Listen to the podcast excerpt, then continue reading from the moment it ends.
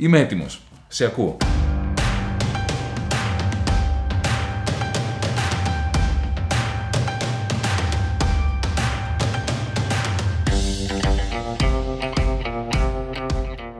Γεια σας, είμαι ο Γιάννης Βαρουφάκης.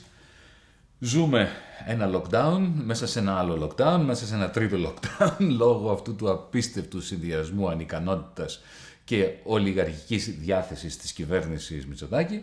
Κανονικά θα ήμασταν πρόσωπο με πρόσωπο στον δρόμο, σε εκδηλώσεις, σε συνέδρια, σε διάφορες κοινωνικές συμμαζόξεις. Αυτός είναι ένας νέος τρόπος επικοινωνίας που σκεφτήκαμε. Έχουμε μαζέψει κάποια ερωτήματα, κάποια βίντεο ερωτήματα. Ας ακούσουμε το πρώτο. Καλησπέρα. Είμαι η Ελισάβετ, είμαι ψυχολόγος. Η Ελλάδα έχει το υψηλότερο ποσοστό ανεργίας σε όλη την Ευρωπαϊκή Ένωση και εκτός αυτού έχει το υψηλότερο ποσοστό ανεργίας στην πληθυσμιακή ομάδα των γυναικών. Ποιες είναι οι θέσεις του ΜΕΡΑ25 για την καταπολέμηση αυτού του προβλήματος μέσα στο πρόβλημα? Ευχαριστώ. Ελισάβετ, το έθεσες τόσο ωραία. Το πρόβλημα μέσα στο πρόβλημα. Τώρα μου θύμισες το lockdown μέσα στο lockdown που περνάμε αυτές τις μέρες. Αλλά η ανεργία είναι πολύ μεγαλύτερο ζήτημα. Κοίταξε, ο λόγος για τον οποίο ξεσηκωθήκαμε το 2015 ήταν επειδή όλες αυτές οι πολιτικές που εφαρμόζονταν και εφαρμόζονταν για να συγκαλυφθεί η χρεοκοπία του ελληνικού κράτους, των τραπεζών, των επιχειρήσεων, των οικοκυριών, μετακύλιαν ουσιαστικά τη χρεοκοπία στο μέλλον, καταδικάζοντας τη δική σου γενιά, στην χρεοδουλοπαρικία, όπως λέμε στο ΜΕΡΑ25, όλες αυτές οι πολιτικές παρήγαγαν κρίση, παρήγαγαν ανεργία. Και επειδή ζούμε σε μια βαθιά στιγμή πατριαρχική κοινωνία, το ξέρεις καλύτερα από μένα ότι είναι παραμύθια της χαλιμάς, ότι ο φεμινισμός έχει πετύχει και ότι έχουμε πλήρη ισότητα των φύλων, ανοησίες. Ζούμε σε βαθιά πατριαρχική κοινωνία, το οποίο τι σημαίνει? Σημαίνει ότι όταν έχεις μια μεγάλη κρίση, μια καθίζηση μιας κοινωνικής οικονομίας όπως η Ελλάδα, όπως οποιαδήποτε χώρα, οι γυναίκες υποφέρουν πιο πολύ από τους άντρες. Γενικά, οι αδύναμες κοινωνικές ομάδες είναι αυτές που σηκώνουν το μεγαλύτερο βάρος της κρίσης. Ακριβώς γι' αυτό ξεσηκωθήκαμε το 2015, να βάλουμε ένα τέλος στην προσποίηση ότι δεν είχε πτωχεύσει η χώρα, η οποία προσποίηση οδηγούσε περισσότερες γυναίκες στην ανεργία και περισσότερους άντρες, αλλά περισσότερες γυναίκες. Γιατί μην ξεχνάμε ότι οι γυναίκες είναι αυτές που κάνουν δύο δουλειές. Αντίθετα με τους περισσότερους άντρες. Κάνουν τη δουλειά στον χώρο της αγοράς εργασίας και βέβαια και μέσα στο σπίτι. Όταν έχεις lockdown, όταν έχεις ανεργία, η γυναίκα είναι αυτή η οποία δουλεύει και περισσότερο έξω και πρέπει και να δουλεύει και περισσότερο μέσα. Και πολλές φορές στον ίδιο χώρο με τηλεδιάσκεψη. Εμείς αυτό που θέλαμε είναι ένα πράγμα. Γι' αυτό μπήκαμε στην κυβέρνηση το 2015. Θέλαμε με μία τομή στο χρέος να υπάρξουν από τη μία μεριά οι φόρο αλαφρύνσεις που θα δημιουργούσαν περισσότερες θέσεις εργασίας στους μικρομεσαίους, τους μικρομεσαίους αυτούς που ήθελε ουσιαστικά να καταδικάσει στην εξαφάνιση το Διεθνές Νομισματικό Ταμείο και η ελληνική ολιγαρχία και παράλληλα ενίσχυση του κοινωνικού κράτους. Οπότε η κατάργηση της χρεοδουλοπαρικίας είναι αναγκαία συνθήκη για να λυθεί το πρόβλημα της ανεργίας των γυναικών. Δεν είναι ικανή συνθήκη. Είναι αναγκαία συνθήκη. Δεν φτάνει όμως. Χρειάζεται στήριξη των γυναικών με μια σειρά από κινήσεις. Πρώτον, παιδική σταθμή.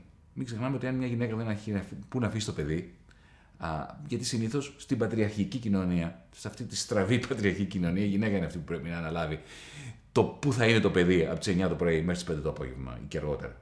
Έτσι.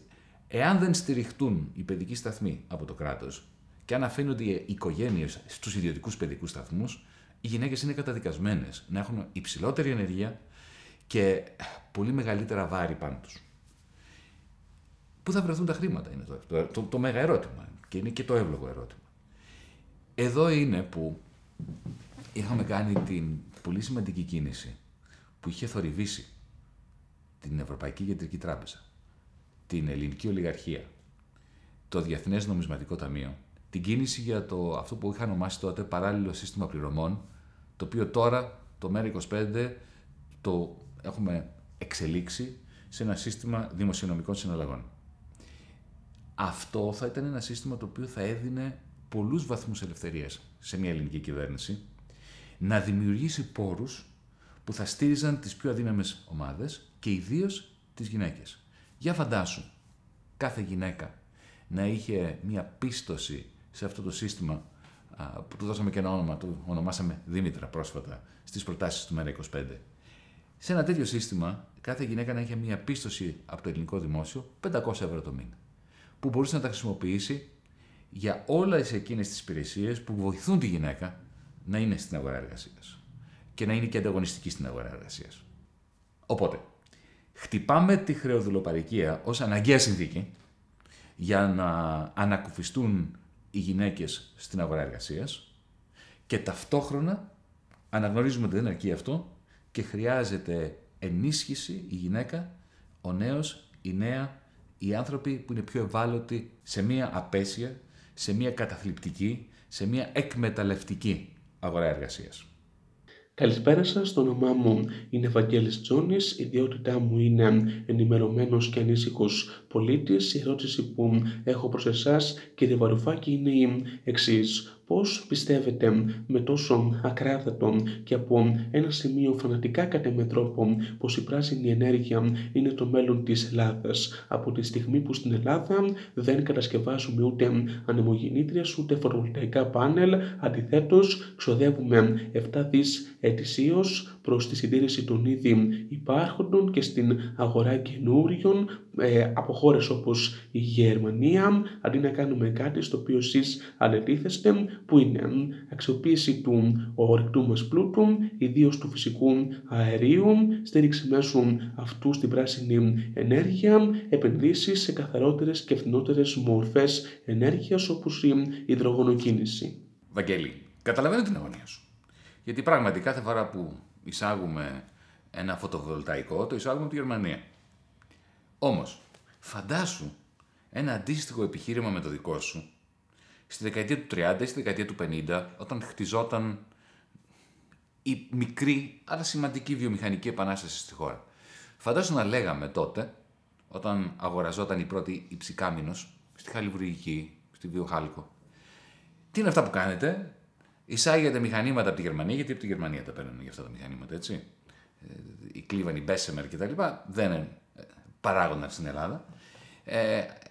Αντί να επικεντρωνόμαστε σε αυτά τα οποία παράγει η χώρα, στα καπνά, έτσι, στο σιτάρι, χτίζεται βιομηχανική επανάσταση. Καταλαβαίνεις ότι δεν θα ήταν σοβαρό επιχείρημα αυτό, γιατί μια χώρα καταφέρνει να όχι μόνο αναπτυχθεί, αλλά και να επιβιώσει στο διεθνή ανταγωνισμό, σε μια διεθνή κοινότητα, όταν είναι σαν κύματα οι τεχνολογικές επαναστάσεις. Και σαν το σέρφερ που πρέπει να πιάσει το κύμα την κατάλληλη στιγμή και αν το πιάσει θα πάει μπροστά, έτσι και μια χώρα πρέπει να μην χάσει το κύμα της βιομηχανικής επανάστασης της εποχής της. Εμείς έχουμε χάσει κάθε κύμα βιομηχανικής επανάστασης. Πάντα 30 χρόνια μετά πηγαίναμε, ή και 50. Το αποτέλεσμα ήταν ότι όταν ξεκινούσε εδώ η χαλιβουργία, όταν ξεκινούσαν οι επιχειρήσεις της δεκαετίας του 50, είχαν ήδη αρχίσει να φθήνουν. Ήδη ο παγκόσμιος καταμερισμός της εργασίας πήγαινε σε άλλα πράγματα. Και με το που στείναμε κάποιες βιομηχανίες στη χώρα μας, κάποιες νέες τεχνολογίες, είχαν ήδη γίνει παλιές. Τώρα έχουμε μια τεράστια ευκαιρία. Η νέα βιομηχανική επανάσταση θα είναι η βιομηχανική επανάσταση, η πράσινη, στον χώρο της ανανεώσιμης ενέργειας. Αν εμείς επικεντρωθούμε στις εξορίξεις και στα φυσικά αέρια που λες, έχουμε τελειώσει. Το φυσικό αέριο, το πετρέλαιο και τα ορυκτά, τουλάχιστον όσο αφορά την ενέργεια, είναι τελειωμένη ιστορία. Οι ίδιες οι μεγάλες επιχειρήσεις, Shell, ExxonMobil κτλ., έχουν αρχίσει να στρέφονται μακριά από αυτές. Εμείς θα στραφούμε σε αυτές, δηλαδή πάλι θα είμαστε ουραγοί, πάλι θα χάσουμε το κύμα, το τρένο. Βαγγέλη, θα μου επιτρέψεις ακόμα να πω ότι υπάρχει μία αντίφαση σε αυτό που λες. Λες γιατί να μην επικεντρωθούμε στο υδρογόνο? Το ΜΕΡΑ25 είμαστε το μοναδικό κόμμα που το έχουμε εντάξει στο κέντρο του προγράμματός μας για την πράσινη βιομηχανική επανάσταση. Αυτό που λέμε, και το είπα και στη Διεθνή Έκθεση Θεσσαλονίκης το Σεπτέμβρη, όταν παρουσίαζα την πράσινη βιομηχανική επανάσταση, το πρόγραμμα του ΜΕΡΑ25, είναι ότι από το υδρογόνο θα εξαρτηθούν όλα. Γιατί το υδρογόνο θα γίνει το ντίζελ του μέλλοντος. Πολύ γρήγορα. Και όποια χώρα είναι αυτή που έχει στήσει ένα δίκτυο, γιατί δεν είναι απλά το καύσιμο το ίδιο, είναι το δίκτυο. Είναι να έχεις από τη μία μεριά ανανεώσιμες πηγές ενέργειας που να παράγουν ηλεκτρισμό. Να, πεδίο δόξης λαμπρό, για πλωτές ανεμογεννήτριες, όχι στις βουνοκορφές, στη μέση του Αιγαίου, που παράγουν ηλεκτρικό ρεύμα. Και το ρεύμα αυτό χρησιμοποιείται για τη διάσπαση του νερού, του θαλασσινού νερού, σε υδρογόνο και οξυγόνο, άρα υδρογόνο. Έτσι έχεις στην Καβάλα, στη Θεσσαλονίκη, μεγάλες βιομηχανικές μονάδες παραγωγής υδρογόνου, χρησιμοποιώντας ανανεώσιμες πηγές ενέργειας και παράλληλα χτίζεις το δίκτυο των φορτηγών, των τρένων, των πλοίων, των αγωγών που θα μεταφέρουν αυτό το υδρογόνο σε όλη την περιοχή. Όποιος προλάβει να το κάνει αυτό, όποια χώρα προλάβει να το κάνει αυτό, θα έχει μέλλον. Θα είναι πετυχημένη χώρα.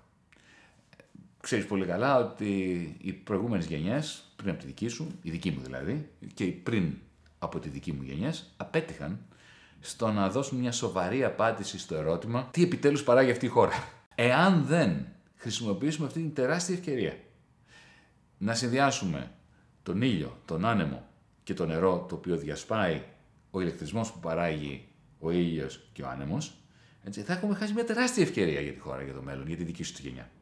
Γι' αυτό επικεντρωνόμαστε ως ΜΕΡΑ25. Και ξέρεις κάτι, είναι και το άλλο. Κάνει μια σύγκριση μιας εξόρυξης που βγάζει πετρέλαιο ή φυσικό αέριο. Και μετά και έχεις έναν αγωγό. Με αυτό το δίκτυο παραγωγής υδρογόνου το οποίο σου περιέγραψα. Η σύγκριση δεν είναι μόνο περιβαλλοντολογική. Ότι το ένα δεν καταστρέφει τον πλανήτη ενώ το άλλο καταστρέφει. Είναι αλήθεια αυτό. Η σύγκριση αφορά και τη δημιουργία καλών θέσεων εργασίας. Μια πετρελοπηγή, μια τρύπα στο έδαφος που βγάζει φυσικό αέριο, δεν παράγει καλές θέσεις εργασίας. Καταρχάς παράγει πολύ λίγες θέσεις εργασίας. Ιδίως άμα φτιάξεις τον αγωγό φυσικού αερίου, μετά οι μόνοι που προσλαμβάνονται, πέραν από κάποιοι μηχανικοί οι οποίοι παρακολουθούν την φυσική ροή μέσα από τον αγωγό του φυσικού αερίου, έτσι, πέραν από αυτό, σεκιουριτάδες δουλεύουν μόνο. Έτσι, για να μην γίνει σαμποτάζ στον αγωγό. Δεν υπάρχουν θέσεις εργασίας εκεί.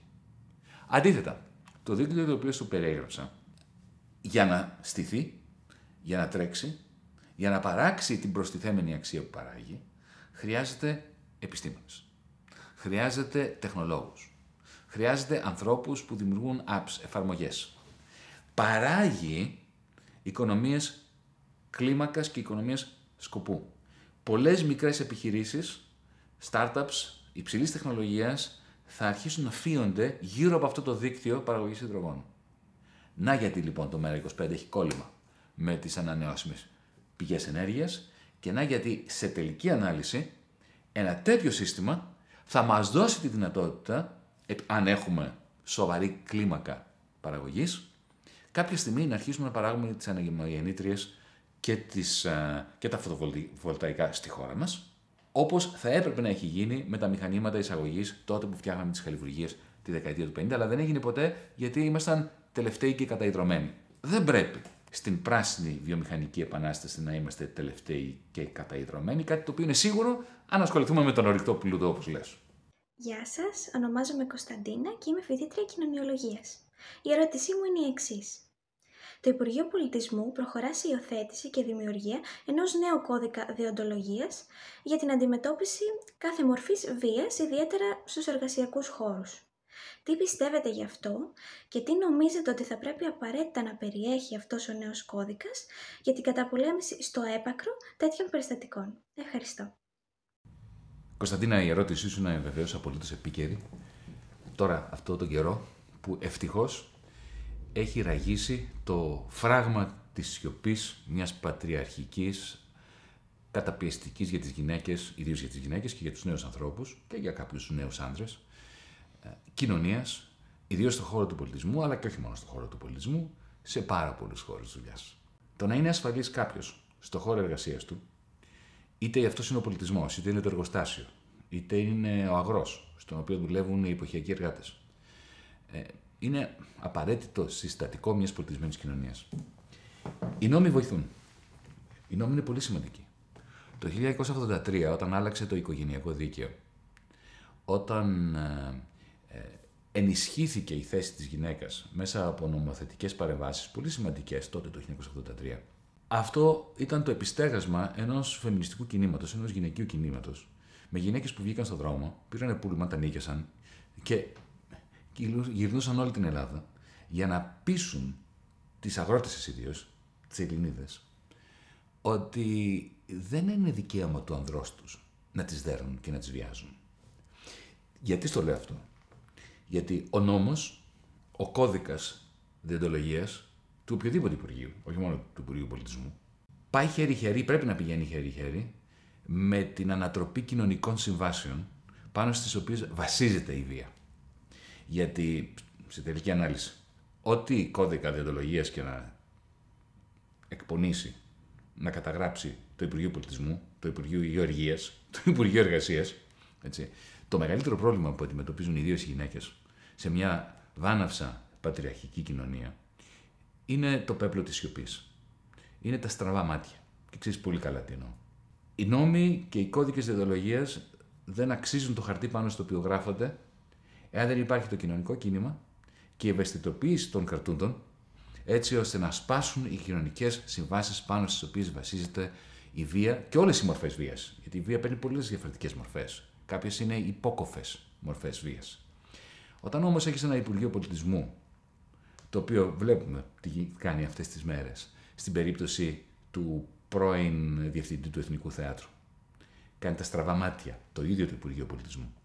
Αντίθετα με άλλες κοινωνικές δυνάμεις, άλλους χώρους και πολιτικούς, όπως ο δικός μας, που αντιμετωπίζουμε το πρόβλημα της βίας και το πρόβλημα της καταπίεσης των νέων ανθρώπων, της σεξουαλικής παρενόχλησης, κατάφατσα. Όταν λοιπόν έχεις ένα τέτοιο Υπουργείο που από τη μία μεριά ουσιαστικά αναπαράγει τις κοινωνικές συμβάσεις της βίας και ταυτόχρονα εκπονεί και έναν κώδικα διοντολογίας, μιλάμε για υποκρισία. Εσείς, οι νέες γυναίκες, οι νέοι άνθρωποι, πρέπει να βγείτε μπροστά. Όπως το φεμινιστικό κίνημα της δεκαετίας του 70 βγήκε στους δρόμους, βγήκε στις ρούγες, πήρε τις ρούγες, πήγε στα χωριά, μίλησε σε γυναίκες και ουσιαστικά έσπασε το τείχος και το πέπλο της σιωπής, πρέπει να το κάνετε κι εσείς, με τη συμπαράσταση βεβαίως όλων των υπόλοιπων από εμάς. Κάποια στιγμή και οι κώδικες διοντολογίας, οι νόμοι, θα αναγκαστούν να προσαρμοστούν στις δικές σας απαιτήσεις για μια κοινωνία η οποία δεν είναι βασισμένη στη λογική και στην οτροπία της βίας. Κύριε Βαρουφάκη, καλησπέρα. Ονομάζομαι Ευάγγελος Αγγελόπουλος και είμαι ελεύθερος επαγγελματίας. Στην υποθετική αλλά ευκταία για το ΜΕΡΑ25 περίπτωση, όπου διαθέτατε κοινοβουλευτική πλειοψηφία, μπορείτε να μας περιγράψετε συνοπτικώς ποιο θα ήταν το πρόγραμμα των λεγόμενων πρώτων 100 ημερών για να αξιολογήσουμε και τη θετική ατζέντα σας? Σας ευχαριστώ πολύ. Ευάγγελε, σε ευχαριστώ πολύ για την ερώτησή σου, γιατί ξέρεις, είναι πάρα πολύ κοντά στην καρδιά μου. Επιτέλους, πρέπει τα κόμματα όχι μόνο να κάνουν αντιπολίτευση, αλλά να εξηγούν στους πολίτες τι είναι αυτό που θα έκαναν διαφορετικά. Εμείς στο ΜΕΡΑ25 αυτό το έχουμε ως Ευαγγέλιο. Και απόδειξη ότι ακόμα και στην ιδρυτική μας διακήρυξη, που ξέρεις, οι ιδρυτικές διακήρυξεις των κομμάτων είναι ένα κείμενο ιδεών, μια έκθεση ιδεών, και έτσι πρέπει να είναι. Έτσι. Ακόμα όμως και σε αυτό, στο μανιφέστο μας, στην ιδρυτική μας διακήρυξη, εντάξαμε ένα εδάφιο το οποίο το ονομάζουμε 7 τομές, που απαντούν στο ερώτημά σου, ακόμα πριν ξεκινήσει το κόμμα μας. Ποια θα είναι τα πρώτα 7 πράγματα, οι 7 σημαντικές τομές που θα επιφέραμε σε αυτή την κοινωνική οικονομία. Από την ίδρυσή μας και πριν μπούμε στη Βουλή, αυτές τις 7 τομές τις επεξεργαστήκαμε πολύ περισσότερο. Από τότε μάλιστα που μπήκαμε στη Βουλή, κάναμε και κάτι άλλο για να απαντήσουμε στο ερώτημά σου.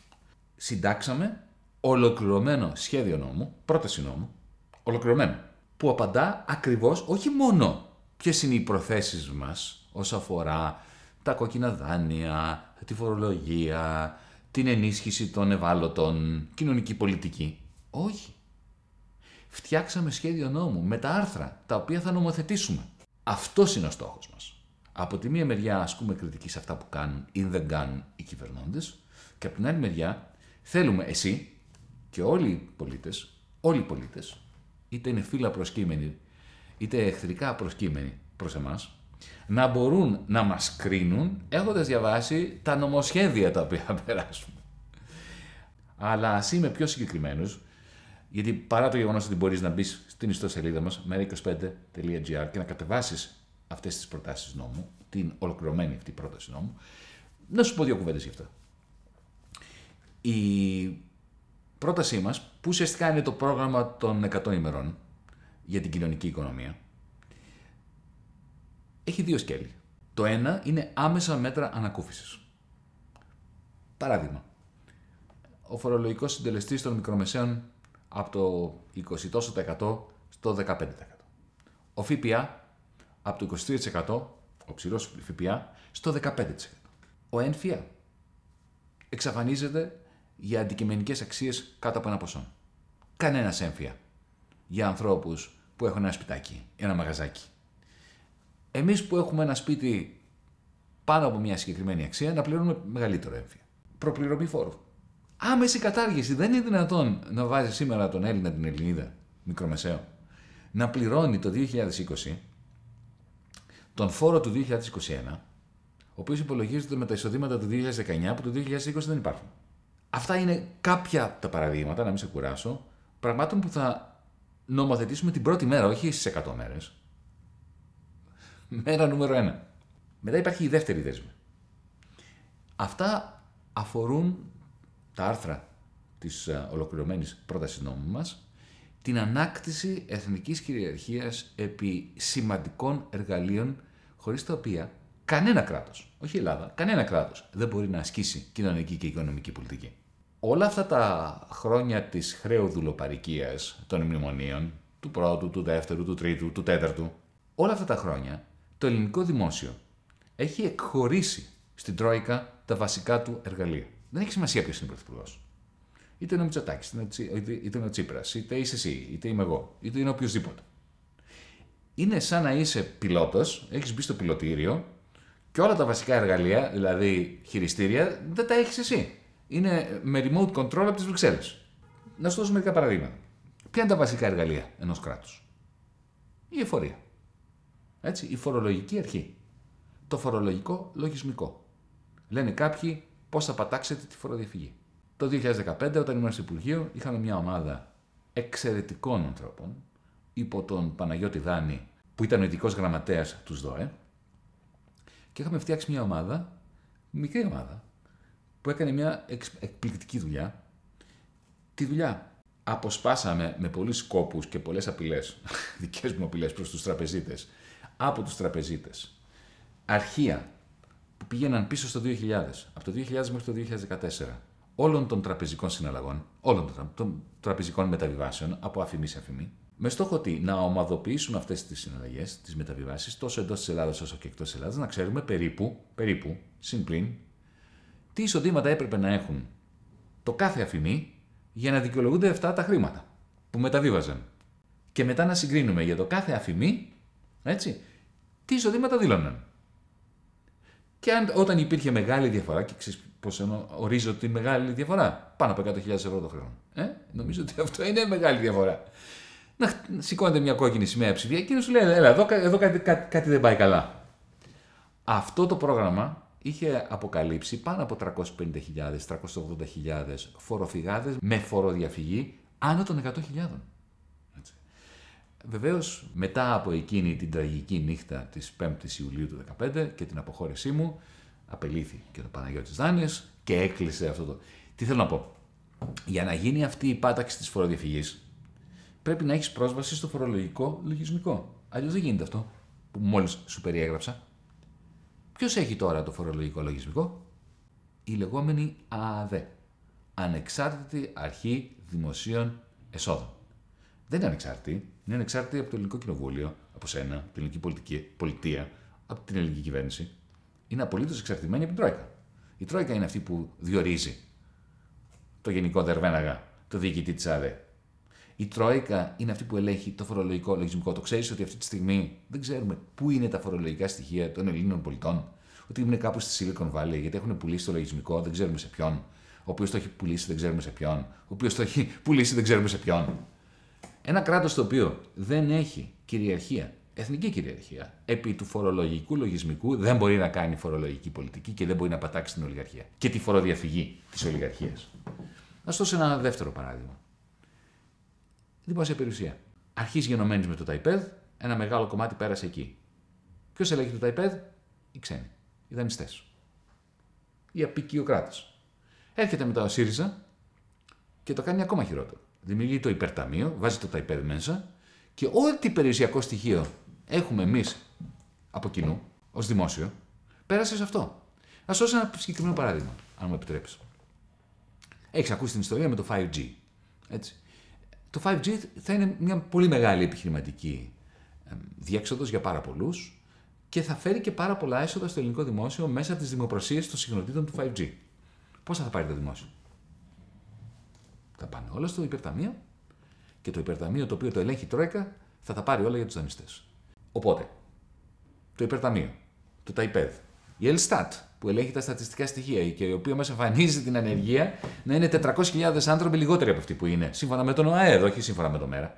Η ΕΛΣΤΑΤ, τα στατιστικά στοιχεία της χώρας μας, η φορολογική αρχή, το φορολογικό λογισμικό, το υπερταμείο, οι μετοχές στις τράπεζες. Ξέρεις, είδες, άκουσες ότι ξανακρατικοποιήθηκε η Πειραιώς.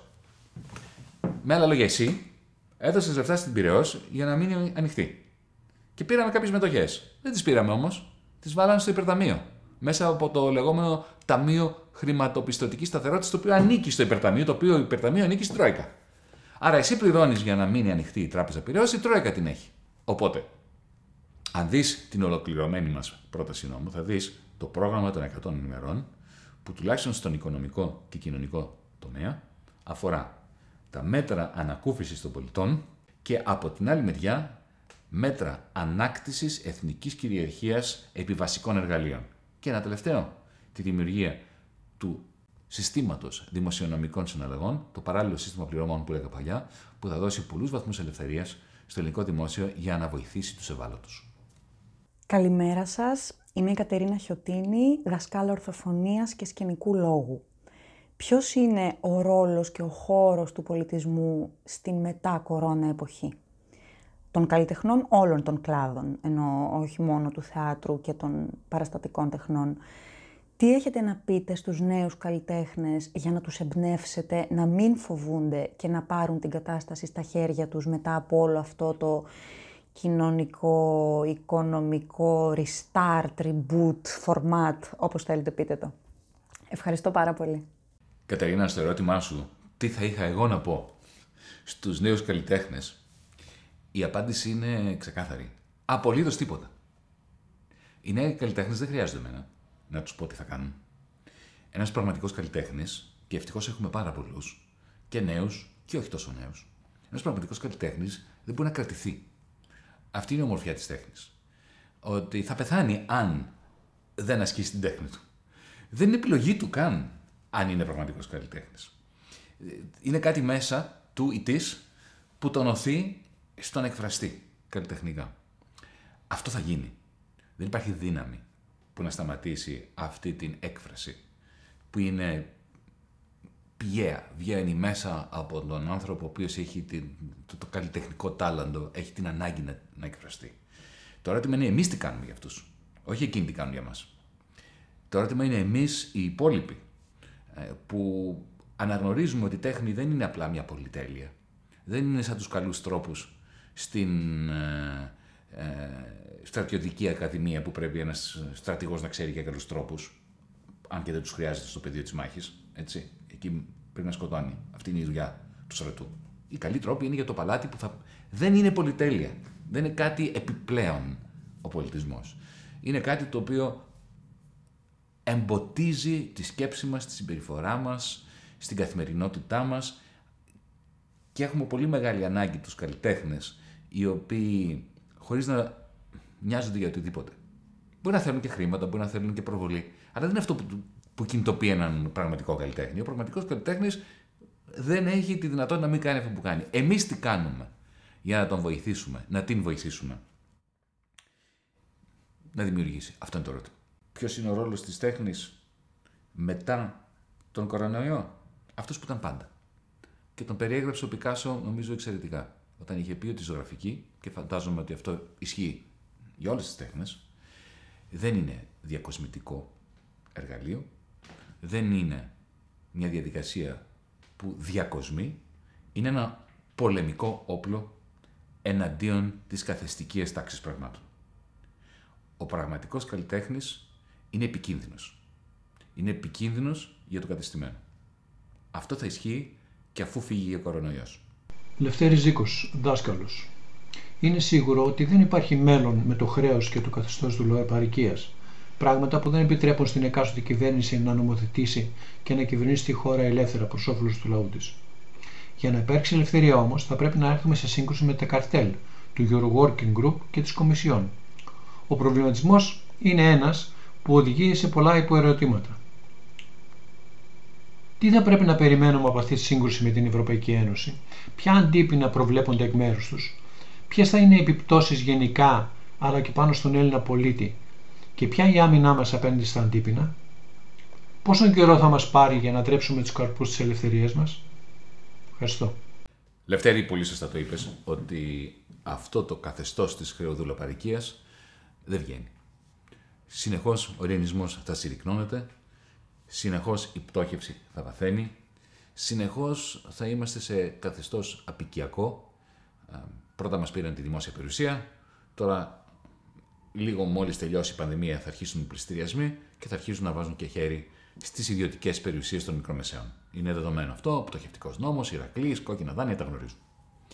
Το μέγα ερώτημα είναι το εξής.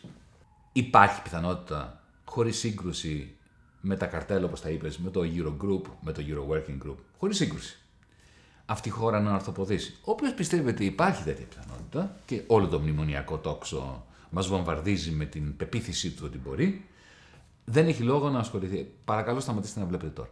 Δεν υπάρχει κανένα λόγο να συνεχίσετε. Πηγαίνετε να ακούσετε τον Τσίπρα, να ακούσετε τον Μητσοτάκη, να ακούσετε τη Φόφη, έτσι, οι οποίοι θεωρούν ότι και έχουμε βγει από τα μνημόνια και δεν υπάρχει χρεοδουλοπαρικία και η Ελλάδα μπορεί να αναπτυχθεί, και τσακώνονται μεταξύ τους αν θα γίνει αυτό με κεντζιανό τρόπο, με σοσιαλδημοκρατικό τρόπο, με νεοφιλελεύθερο τρόπο.